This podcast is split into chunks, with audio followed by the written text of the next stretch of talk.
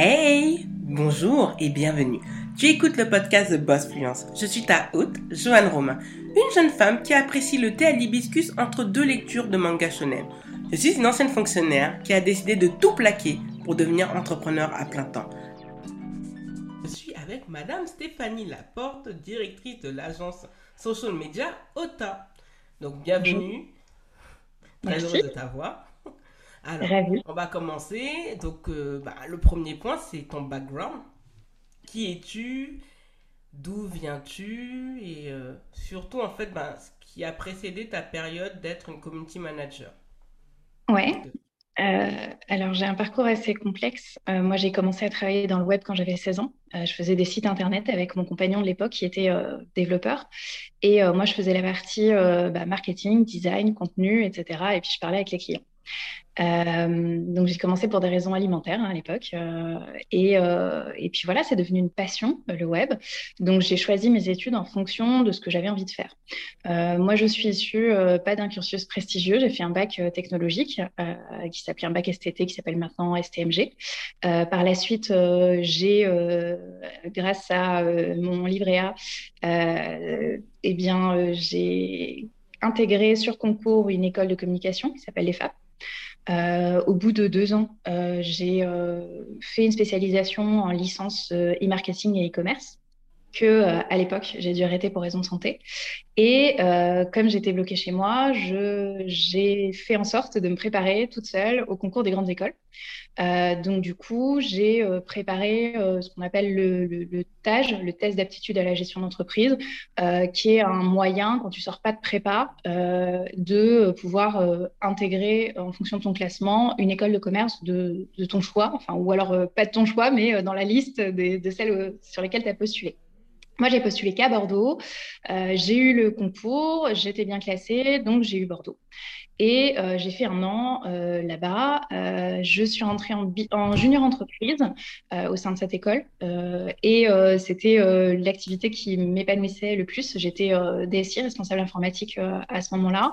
Et par contre, les cours, ça s'est pas très bien passé parce que je me suis retrouvée avec des gens qui étaient en prépa, qui sortaient de, de deux années très, très, très théoriques, ou trois années pour, pour certains, euh, qui n'avaient jamais travaillé. Moi, ça faisait euh, déjà euh, plus de quatre ans que je travaillais. Donc, on était vraiment dans, dans, dans une optique différente. Donc, je me suis épanouie qu'à la junior entreprise et j'ai pas terminé mes études. Par la suite, j'ai fait d'autres choses. J'ai fait des diplômes en e-learning, parmi les premiers à l'époque. Hein, on parle de 2009-10. Euh, et euh, j'ai intégré via un cursus à distance de l'Université de Strasbourg, j'ai intégré IBM France euh, et j'ai fait partie des premiers community managers en France puisque c'était une fonction qui était adaptée de ce qui existait aux États-Unis et qui a été transposée.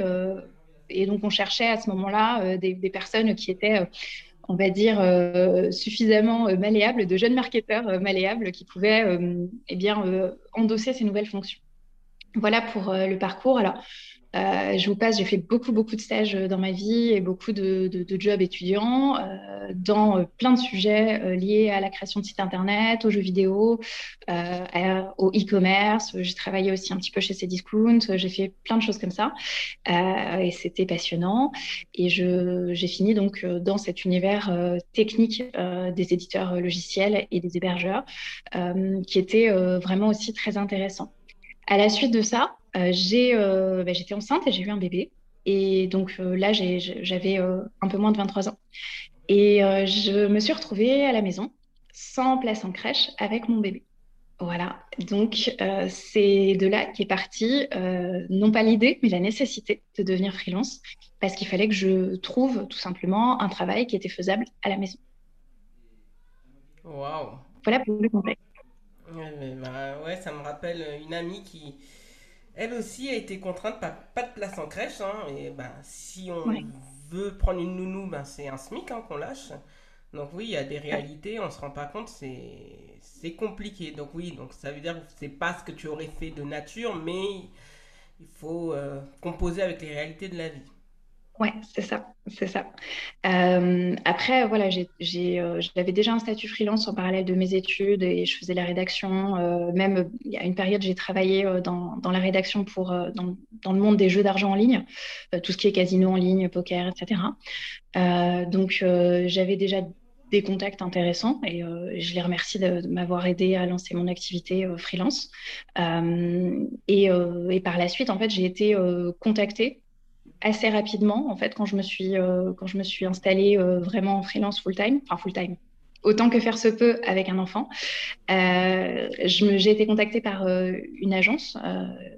et donc, Pascal, le dirigeant de l'agence CD One, qui est une agence bordelaise, spécialisée en social media, a m'a contacté pour me dire que aujourd'hui c'était à cette époque-là, pardon, c'était compliqué de trouver des personnes expérimentées en community management, particulièrement en community management grand compte. Et euh, Pascal m'a proposé euh, euh, d'intervenir pour un de ses clients, qui était les Restos du Cœur. Donc, je suis, j'ai fait pendant 13 mois l'animation solo, 100% de tous les réseaux sociaux des Restos du Cœur. Donc, c'était une, expérience qui était très formatrice, qui m'a donné aussi à travailler avec euh, d'autres social media managers, euh, d'autres grandes associations, notamment la Croix-Rouge, Banque Alimentaire, etc. Et, tout simplement, voilà, faire, faire du réseau. et par la suite, j'ai été contactée par d'autres agences plutôt parisiennes, parfois des grandes agences qui avaient besoin ben, d'un coup de main expérimenté en social media, de quelqu'un avec des références. Donc, la, clé de mon démarrage, ça a été bah, le fait d'accumuler les références très rapidement.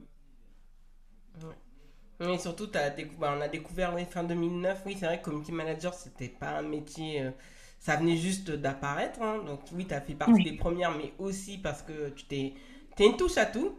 Donc, aussi, tu as quelque chose qui, qui rappelle l'entrepreneuriat. C'est bah, dans les débuts, on n'a pas le choix. En fait, il euh, faut, faut être multitâche. Il faut accepter cette période d'être multitâche et de savoir.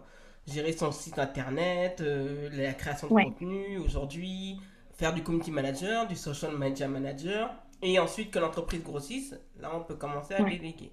Donc comment ça s'est passé justement? Parce que là on a terminé avec ton background, les débuts mhm. en community manager comme là tu l'as rappelé, donc c'est toute une histoire de contact, comme quoi c'est important dans le digital, tout comme dans l'entrepreneuriat, de ne pas rester dans son coin et de réseauter. Et aujourd'hui, comment tu penses? Parce que moi j'ai remarqué que je réseaute, j'arrive plus à réseauter bah, grâce à des réseaux comme Clubhouse, qui m'a quand même beaucoup mhm. aidé, Instagram et mhm. beaucoup Twitter. Donc maintenant, pour quelqu'un qui est dans le digital, qui veut se lancer, tu lui dirais de procéder comment pour réseauter sur les réseaux sociaux Ouais, les réseaux que tu as cités, euh, moi je, suis très très très Twitter depuis une douzaine d'années. Euh, sinon, euh, bah, LinkedIn aide bien aussi. c'est un réseau qui est souvent pas forcément bien utilisé parce qu'on ajoute que les gens qu'on connaît, parce qu'on n'ose pas aller vers les gens, etc. je pense que en produisant du contenu intéressant, bah, comme tu le fais, avec du contenu où on va apprendre des choses aux gens, ou alors tout simplement on va remonter de la veille utile. Euh, mm. ça, suffit à, retenir euh, des personnes. Euh, et, voilà, et puis après, il faut parler un peu de soi raisonnablement et, puis, et puis partager des vraies choses. et, je, pense que ça suffit à créer une communauté. C'est plus dur aujourd'hui que quand j'ai commencé il y a une douzaine d'années. et même Enfin, au-delà de ça, moi, j'ai été blogueuse il y a très, très, très longtemps, il y a 16-17 ans. Donc, la façon dont on construit les communautés a énormément évolué. Mais euh, ce qui compte, ça va être euh, ce que tu apportes aux personnes, donc comme contenu tangible, intéressant, rigolo, pédago, voilà. C'est toujours les mêmes clés et, c'est exactement les mêmes leviers que pour une entreprise quand tu fais ton personal branding. Voilà, donc comme tu l'as dit, personal branding, rajouter de la, ajouter de la valeur, parce que beaucoup s'étonnent, mais il faut, les... Maintenant, les gens, en fait, même sur Google, ne veulent plus trop. Euh, ils aiment bien qu'on leur mâche le travail, ce qui est normal. Mhm. Et nous, on leur apporte ce travail, tu sais, l'apéritif, entre guillemets, mâché. En disant, oui, euh, bah, sur quel réseau c'est intéressant pour vous, si vous faites ceci, cela. Mais c'est vrai qu'effectivement, c'est.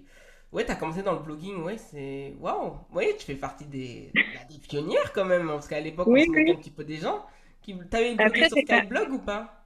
Non, pas du tout. Ah. Euh, à l'époque, euh, j'utilisais une, plateforme qui s'appelait Skynet, euh, skynet.be. C'était une des premières plateformes qu'on appelle en WYSIWYG, donc c'est What You See is What You Get. C'était un peu similaire à WordPress en termes d'interface et ça faisait partie des premières plateformes de blog gratuites où le code était éditable. Donc, du coup, direct, j'ai pu mettre les mains dans le code, optimiser mon référencement, etc. Et donc, c'est comme ça aussi que j'ai appris avant de, vendre des sites à des clients. Ouais, mais toi, tu aimes beaucoup la personnalisation, hein. T'aimes pas. Euh, ouais. oui, j'ai vu ça parce que t'es allé. moi, je t'ai dit Skyblock parce que bon, c'est dessus que j'ai commencé. Bon, j'étais en sixième, hein. c'était il y a. Finesse, il y a 20 ans. Donc, on, on, racontait entre guillemets nos vies, mais c'est vrai que je connaissais Skyrock, mais c'était Skyblog à l'époque, et Blogspot, qui a été racheté après Blogger sur, euh, par euh, Google. Ah oui, donc oui, tu aimes la personnalisation, donc la différenciation. Parce que moi, j'ai vu même comment tu donnes des informations sur, sur Twitter, c'est un petit peu je pense que tu es dans l'axe 80-20%. 20%, mhm. de toi, 80% d'informations qui peut être utile. Euh, par contre, ton agence, c'est effectivement 100% pro, où on relève. Voilà. Donc oui, donc si vous êtes entrepreneur, c'est 20% de, entre guillemets, lifestyle, qui peut être quand même utile, hein, le point avec son entreprise, et 80% de tout ce qui est lié à votre entreprise et vos piliers de contenu. Tout à fait. Donc, tu as eu tes débuts, jeune maman, qui a été contrainte au freelancing, qui a networké, qui a pu avoir un portefeuille de clients.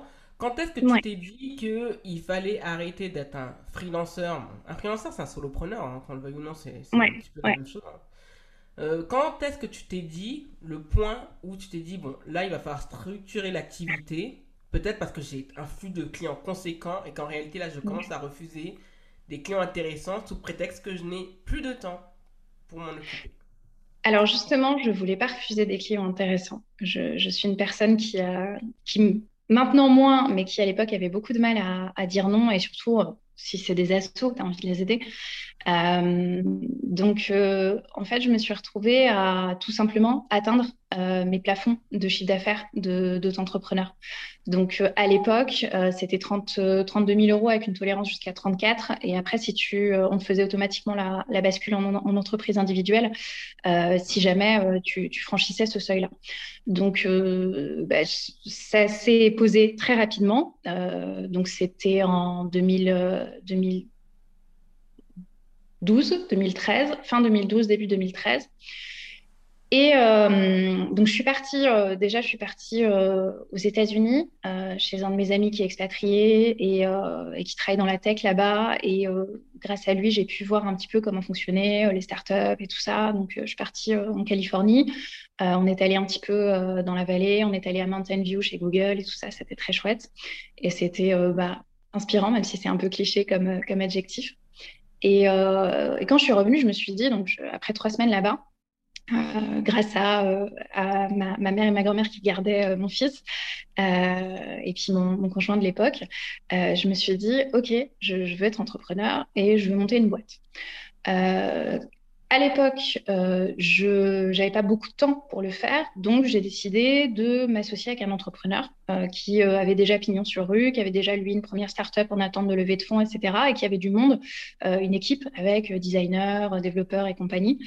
et donc l'idée c'était de monter une agence web et que moi je dirige la partie social media et que lui fasse la partie création de site internet parce que c'était déjà une activité qu'il faisait en mode alimentaire avec son équipe en attendant sa levée de fonds.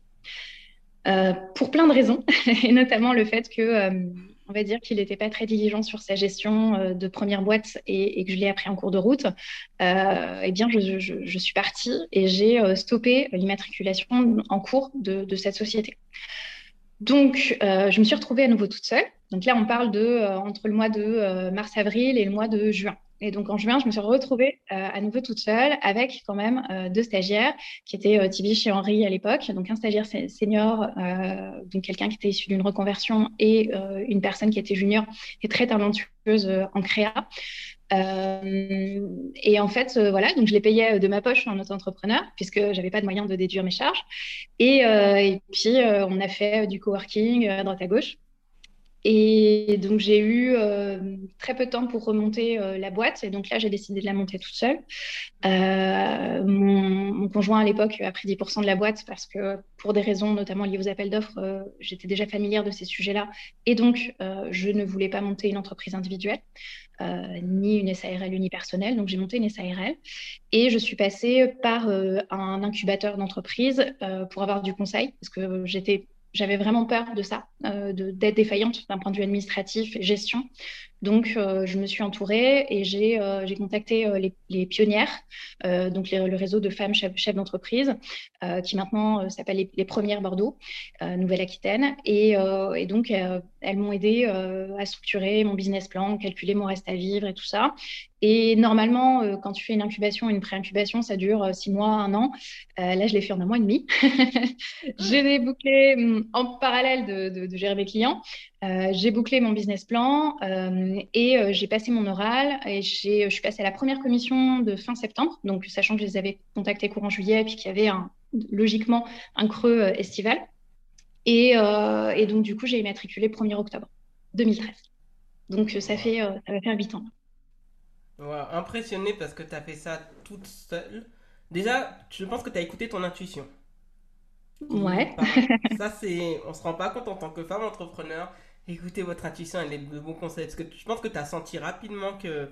Bah, avec lui, ça allait peut-être capoter. Et heureusement que tu allais vérifier. Hein, parce que. Bon, il y a un proverbe créole qui dit confiance avec méfiance. C'est-à-dire, je te fais confiance, mais je suis obligé de vérifier par derrière. Bon, je pense que tu l'as appliqué.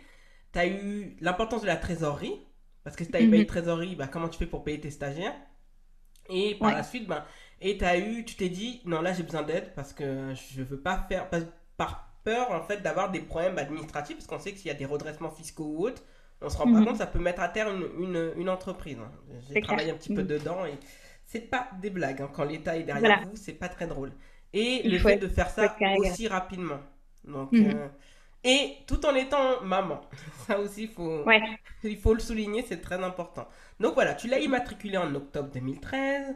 Donc par la suite, bon, tes deux stagiaires, il s'est passé quoi avec eux Tu les as conservés une fois qu'ils ont validé leur diplôme euh, Oui, euh, l'une est restée en apprentissage, euh, l'autre est restée bah, jusqu'à la fin de son stage, de sa reconversion et ensuite devenue consultant. et donc après, bah, j'ai trouvé d'autres personnes avec qui travailler, quelqu'un qui est devenu au bout de d'assez longtemps qui est devenu mon associé, euh, associé minoritaire, mais euh, qui m'a bien aidé sur le développement de la boîte, qui euh, par la suite a fait le choix de partir. Et, et par contre, j'ai bah, commencé à recruter des gens. Donc j'ai eu euh, Charlotte, qui était une personne très structurante dans l'agence, qui était mon premier CDI. Euh, et donc, c'est une personne avec qui j'ai beaucoup aimé travailler. Et au fur et à mesure, euh, eh bien, on a formé, intégré des gens, mis en place des process. et donc, pour te donner une idée, au début, on était, j'ai loué et repeint le grenier d'une agence de pub Tradi. Euh, dans laquelle euh, voilà, il y avait eu des petits soucis, donc ils avaient de la place. Et euh, en fait, on a commencé autour d'une table. Et tu vois, j'ai acheté la table sur le bon coin, j'ai acheté, j'ai acheté l'imprimante à une nana qui fermait sa boîte, et j'ai acheté tout d'occasion. Et juste, j'ai acheté une bibliothèque Ikea. et sinon, une, une amie m'a filé, filé les meubles de, de la boîte qu'elle fermait. Donc, j'avais juste une petite pièce qui en plus était dans un couloir, donc c'était une pièce passante où les gens passaient notamment pour aller aux toilettes. Oh et donc il n'y avait pas de fenêtre, il y avait juste une lucarne. Et, euh, et, je me suis acheté un pouf et de couleurs pour faire un peu. Et là je me suis dit waouh, j'ai une vraie boîte parce que j'ai des bureaux, tu vois. Et donc au début, on était euh, trois avec euh, bah, la personne qui est devenue mon associé et puis euh, une freelance, Vanessa, avec qui on travaillait au début. et je me disais, waouh, j'ai une boîte, j'ai une adresse, c'est incroyable. En plus, c'était dans le centre-ville à Bordeaux, donc je trouvais ça, je trouvais ça super. Et, euh, et, puis après, euh, bah, progressivement, il n'y a plus assez de place. On a eu euh, une personne, puis deux personnes de plus, puis on a eu un apprenti, puis on a eu d'autres personnes qui sont arrivées.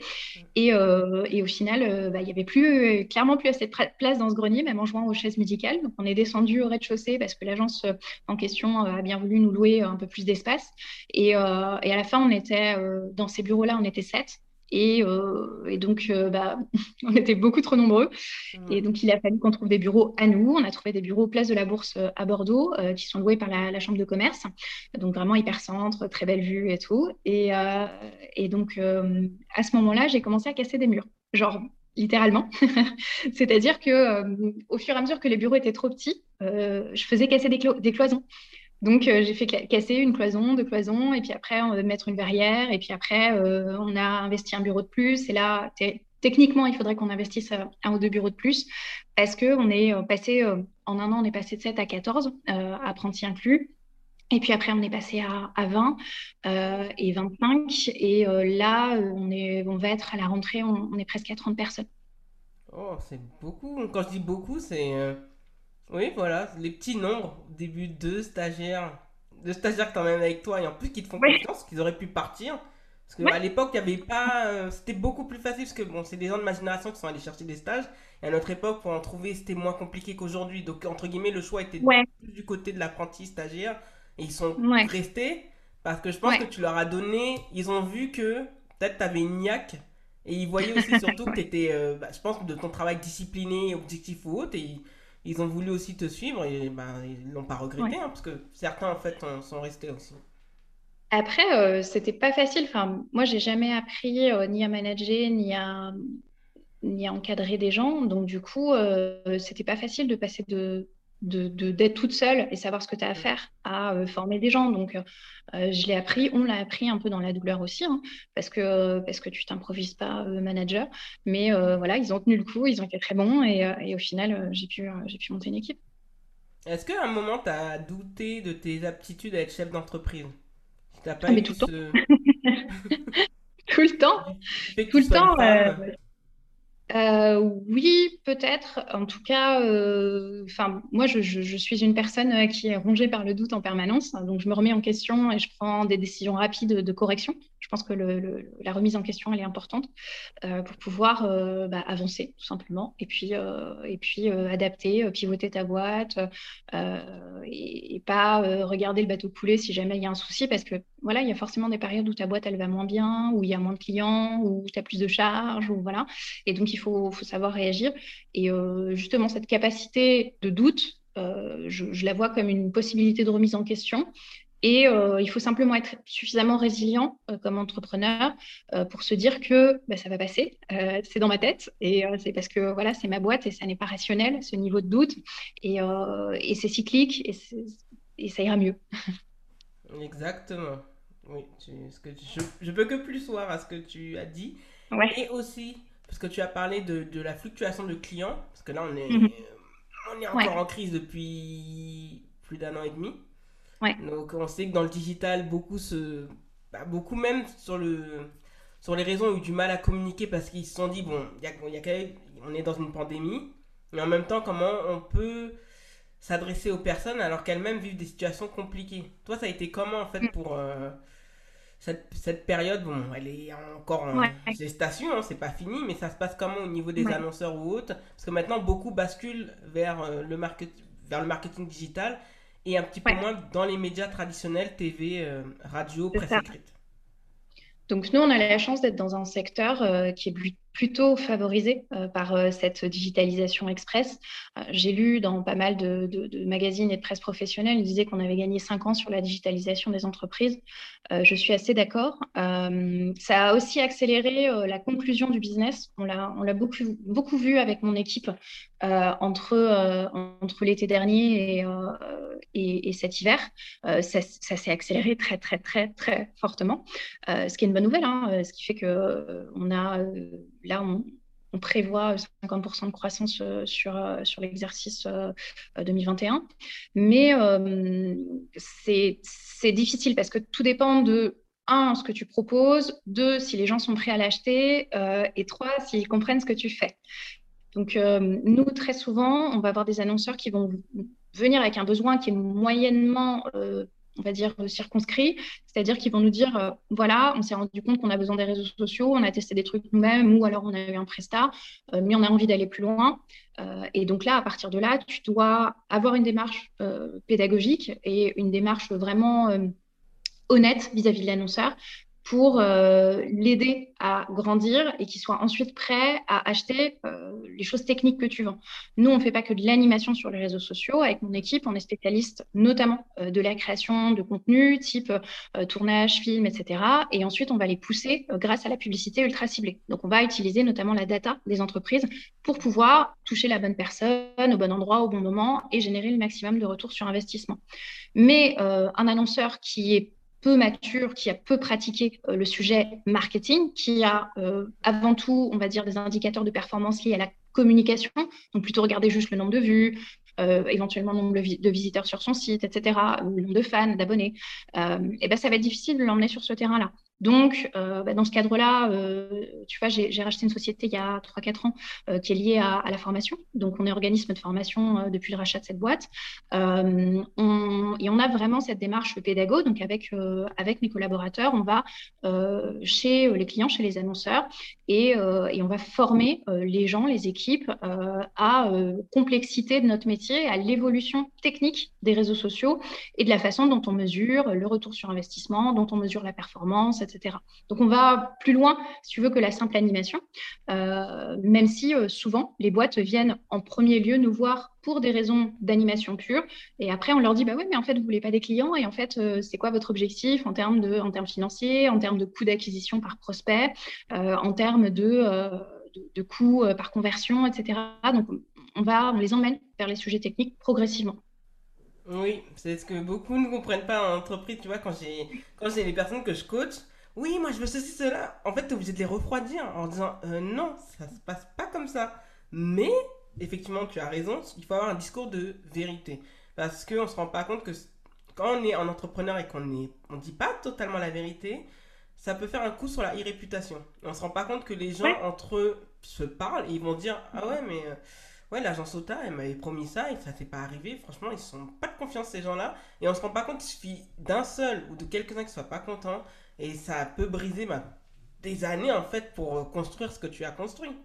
Ouais, puis le, déjà, je, je, pars du principe que la vie est longue. Donc, du coup, euh, les gens, euh, ils peuvent te recommander a posteriori. Tu vois, j'ai des gens que j'ai croisés il y a 9 ans qui aujourd'hui m'envoient du business. donc, voilà, la vie est longue, c'est important. Au-delà du karma, il y a aussi la question, tout simplement, hein, de, de, respecter son travail, de l'honnêteté intellectuelle.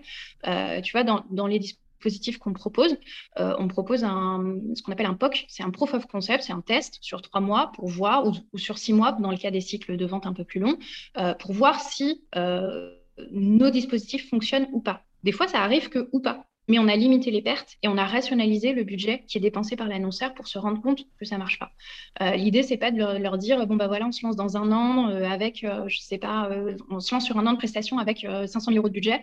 Voilà, là on va rationaliser et on va se lancer peut-être sur trois mois avec 30 000 euros de budget déjà on, limite la casse et, euh, et surtout, euh, on a un positionnement euh, qui fait qu'on n'est pas, on ne prend pas de pourcentage sur le montant publicitaire investi. Quand la personne achète de la pub sur Facebook, eh bien, on ne prend pas de pourcentage là-dessus, on ne prend pas de commission. Et donc ça, ça va nous inciter à, au contraire, aller chercher de la performance plutôt que aller inciter les gens à dépenser massivement sur les réseaux, parce que notre rémunération ne dépend pas de ça.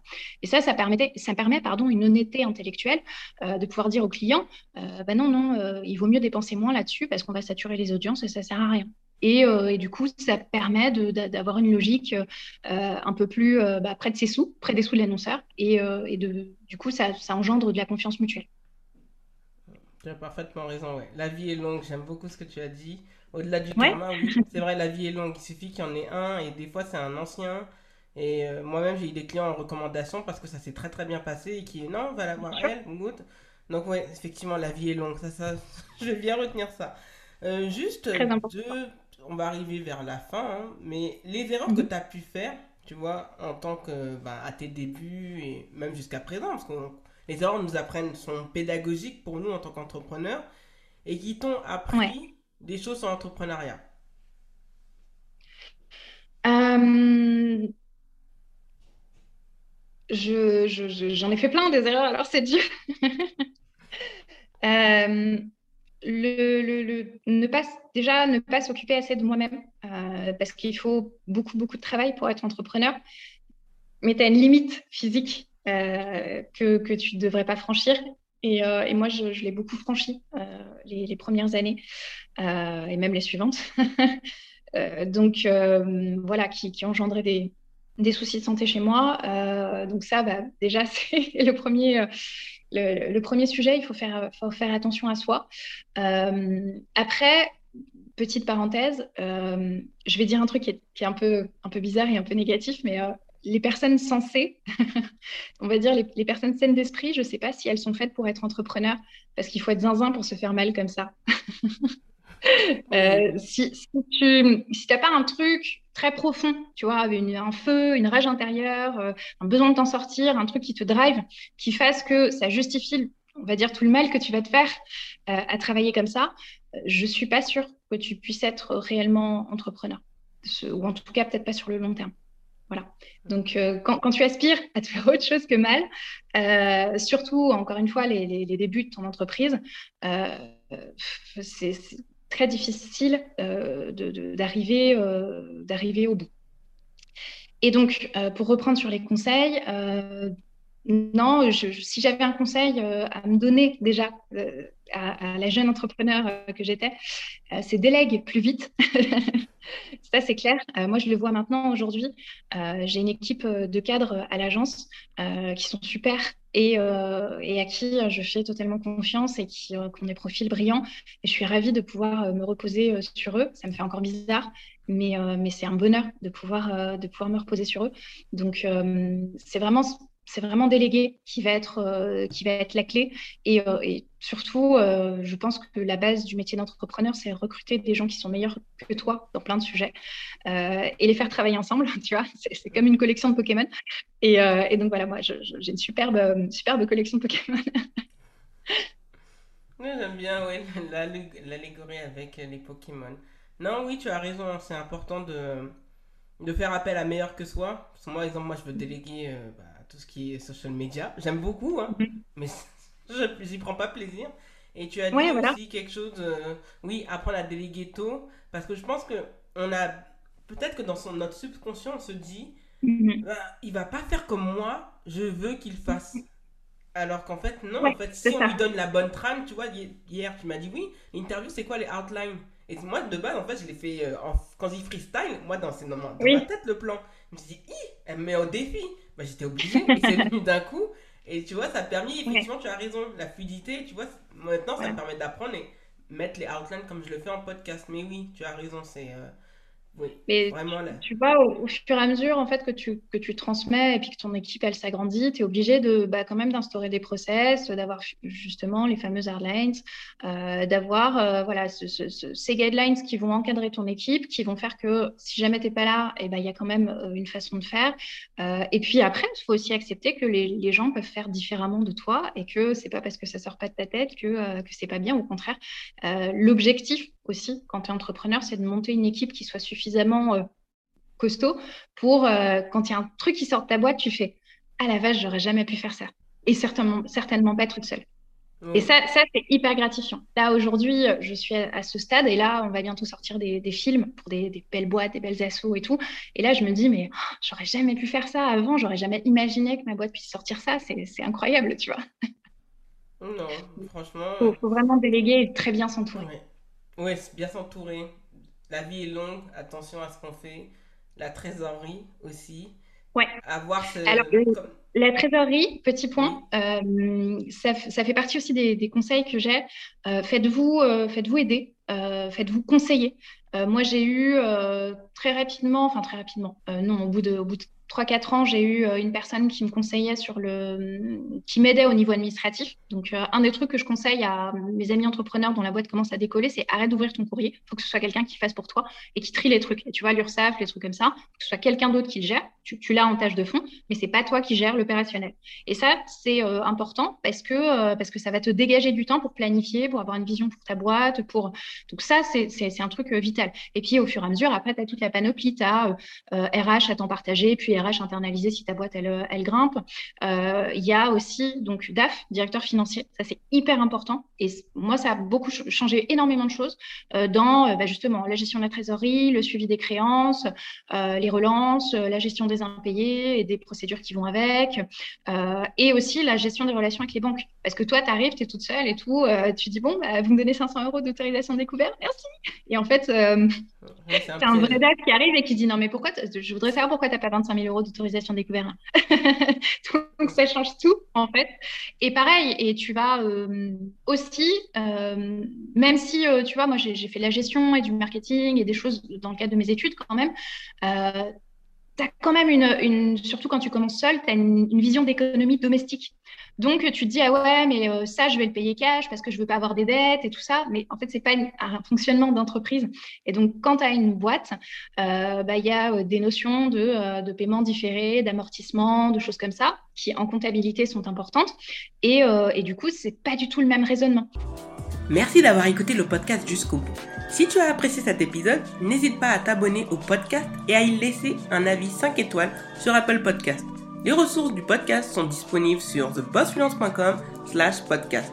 Retrouve l'actualité du podcast sur Instagram, YouTube, Twitter et Facebook avec l'identifiant thebossfluence en un seul mot. Prends bien soin de toi et à lundi prochain